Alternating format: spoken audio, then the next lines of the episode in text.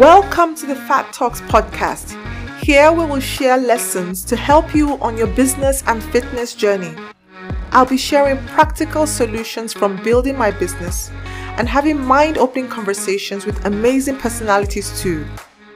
My name is Tomi Rotimi. I'm the founder and creative director of Exclamations by Tomi Rotimi, a proudly Nigerian premium ready to wear brand I founded almost two decades ago. I'm also the author of the best selling book, Fat Transfer From Waistline to Bottom Line, a book on life lessons for fitness and business. Welcome to Fat Talks.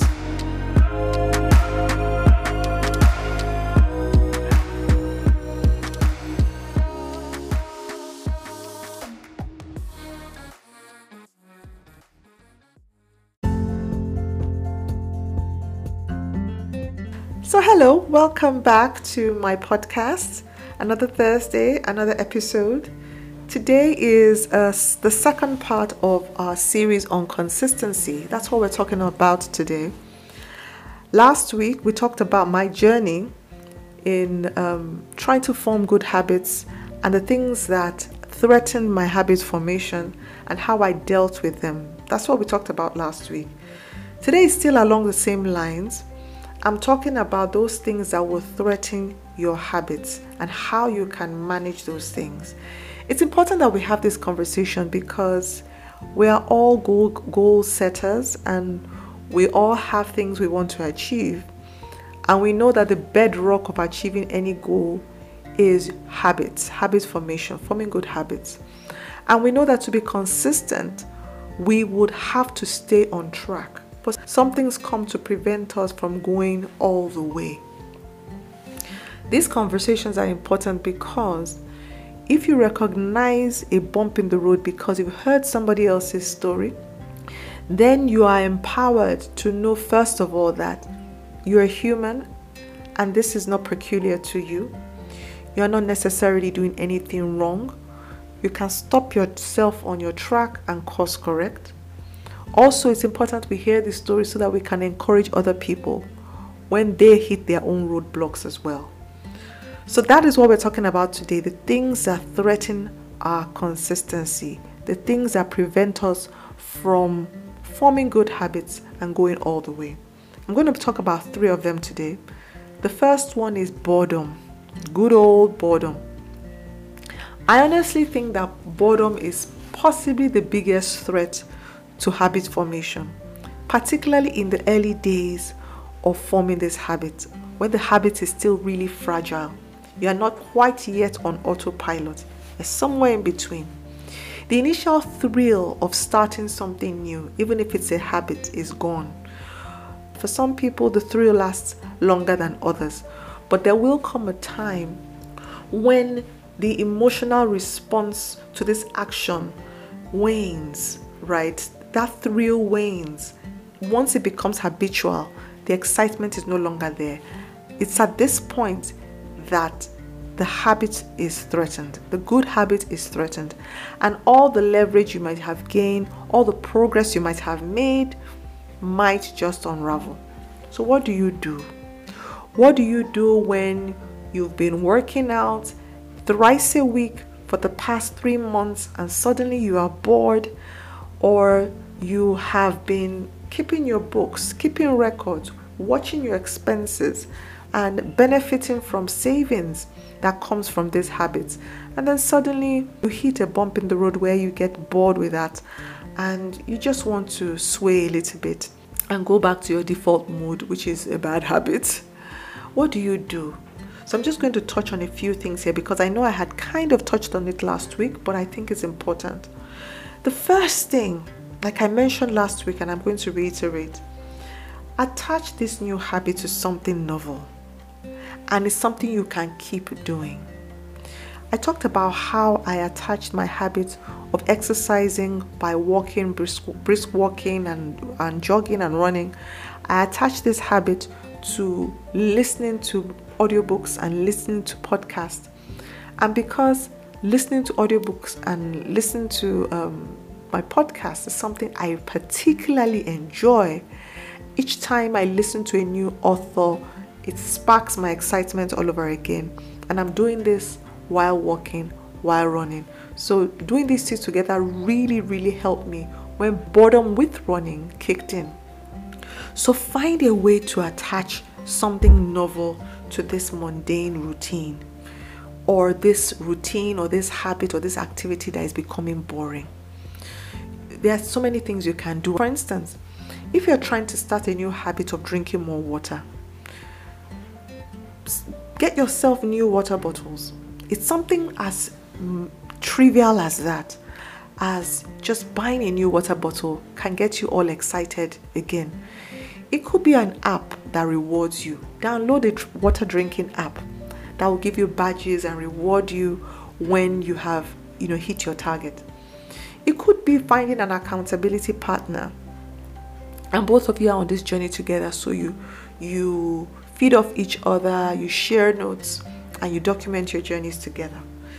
Any one of these things can strengthen your resolve and stretch the life of your new habit. And again, it can give you that excitement, that excitement that we're always looking for to keep us inspired and motivated. Another thing you can do, like I mentioned, is that you can involve other people. It could be a person, it could be a group. I mentioned in last podcast how I joined um, a fitness group, and being in that group gave me some excitement. Um, it helped me interact with other people it helped me make new friends and it also kept me accountable while I was doing this thing of trying to be fit and you know getting into a routine of exercising regularly. Number three, when it comes to boredom, I need you to be patient with yourself because I need you to understand that this time will come. So don't be too hard with yourself when it does come. Reaching our goal is a process that may require a number of fits and starts. So don't be hard on yourself. When you recognize that boredom has kicked in, try one of these strategies that I mentioned. And it will help, it really will. As simple as they are, they really do work. The second thing that threatens habit formation and threatens us, you know, kind of staying the course with our new habits is comparison. This one will rob you of your good habits and it will rob you of a good life. Trying to accomplish a goal could be daunting in itself. You start a new product line, you start a new business or a new exercise routine, and you are all fired up until you see a post on your competitor's timeline or on your friend's timeline, or maybe it's even a celebrity's timeline. You see this post, and immediately you are demotivated you underestimate how far you have come on your journey, and you lose sight of your goals. Nothing derails more than comparison. And your fragile habits, the one you have been nursing and growing, comes crashing down. Does this sound familiar? It certainly sounds familiar to me. What do you do? What do you do when you get into this mood? where you start comp- comparing yourself and your journey with other people and then you get discouraged. The reason why you get discouraged with this is because you are basing your real life with other people's highlights. People curate their lives for social media. We all do. It's the way social media works. I curate my life for social media. I don't put everything on there and I shouldn't. You curate your life for social media you put in content that is palatable, which doesn't necessarily mean you put in the, the real everyday struggles. So, the truth of the matter is, everybody has their off days, everybody has their bad days, but most people only put their highlights, the best part of their day, their week, or maybe even their year. Everybody's life is not as exciting as it looks on social media but we post our highlights and the most exciting part of our day. So it is wrong for you to compare your life, your journey with somebody else's highlights. What do you do when this happens though? Because let me tell you the truth, it will happen. The worst thing you can do is to assume you are beyond that, that you are too much to, for that, that, that you, you are not the kind of person that compares their lives with other people's lives Everybody is on this table. All of us are, myself included. It's human. It's part of what makes us human because we also glean inspiration from other people's lives. So we'll always be we will always be at a point where inspiration might become a little bit intimidating and we have to decide what is what. With maturity, with time, with understanding, with knowledge, we get better at it. But don't assume that it's not something that you do. We are all vulnerable. All of us, every single person. I don't know one person who isn't. So, what do you do? This is something I do. The first thing I do is to recognize my triggers and to avoid them. I'm not going to pretend I'm too mature or I'm too strong for these triggers. So, if somebody on social media, for instance, is really intimidating me, due to no fault of theirs, it's just the way I am consuming or reacting to their content, I unfollow them. I unfollow them for the moment. I may come back to them when, when I'm in a better state of mind, when I'm at a point where I can take in their content without being intimidated by their lives or by their content. So do this. The unfollow button is there for a reason. It says nothing against you or them. It's just that at that point, they trigger you some way and you can't accept their content for what it is you can't be inspired by them in the moment, unfollow them. The next thing you need to do is to be deliberate about strengthening your own relationship with your process. You need to understand by acquiring knowledge why your process is taking as long as it is. To understand how you are wired, to fall in love again with your goals, to embrace your goals, Read autobiographies. Understand that you are not peculiar. You are not necessarily doing anything wrong. Another thing is to really you know evaluate your journey and to see where you might need to change things up. Maybe you are genuinely being lazy or fearful and not taking the bold steps you need to. And maybe that is what is causing you to lag behind. Whatever the case may be, comparison kills. The only person you should compare yourself with is your better self, your heightened self, your potential. My last point in this, today is a short one, is discouragement. This sounds quite generic, but hear me out. Like I said, habit formation takes time.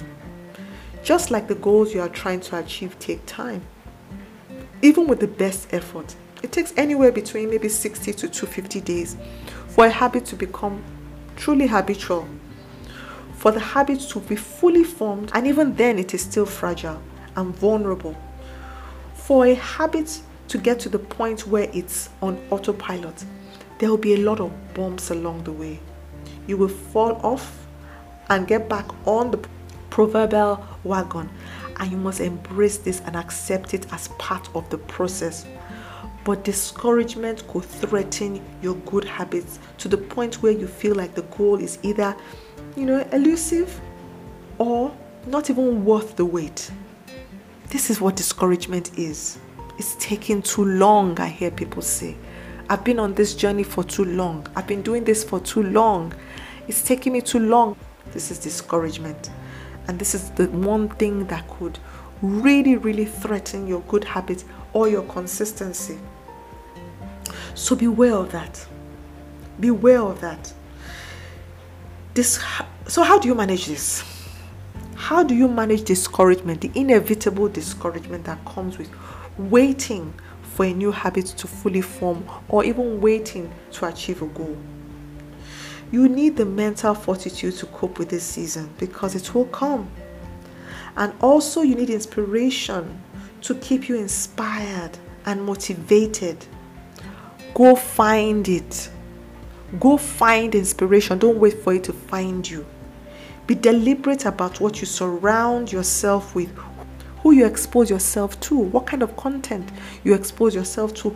Everything, everything matters, especially in these early stages where your goals and your habits are in that formative stage. They are very fragile. Surround yourself with go getters, with cheerleaders, real time or online. If you have friends who can be that for you, there's some people that have that energy who just pump you up just by having a conversation with them. There are other people you find online. There are motivational pages, inspirational pages. Go there, glean, get all pumped up with with um, inspiration and motivation. Read books read books, autobiographies of achievers you are trying to um, emulate, people who you admire, and then you realize there's a common thread. Everybody has a journey of up and down. Everybody had to wait to for their for their goals to be achieved. Everybody, everybody, without exception, went through their trials and their discouragements before they finally achieved. So follow inspirational people on IG. Do everything you can to feed the fire.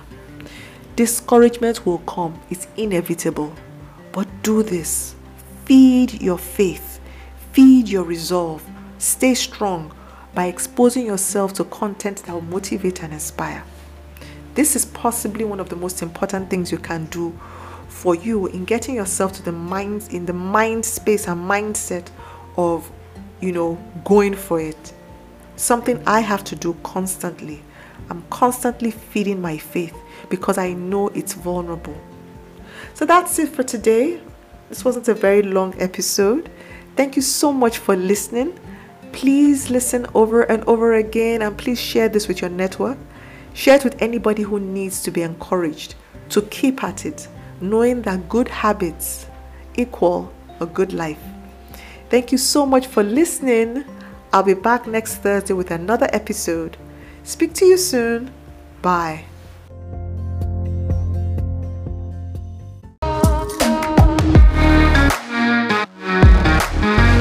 Thank you for listening to my podcast. This was an amazing episode.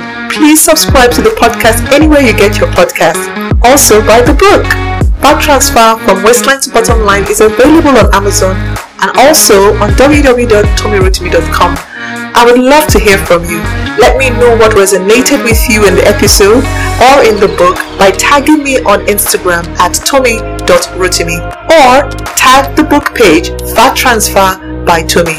Looking forward to the next episode. Tune in, please. Thank you and bye.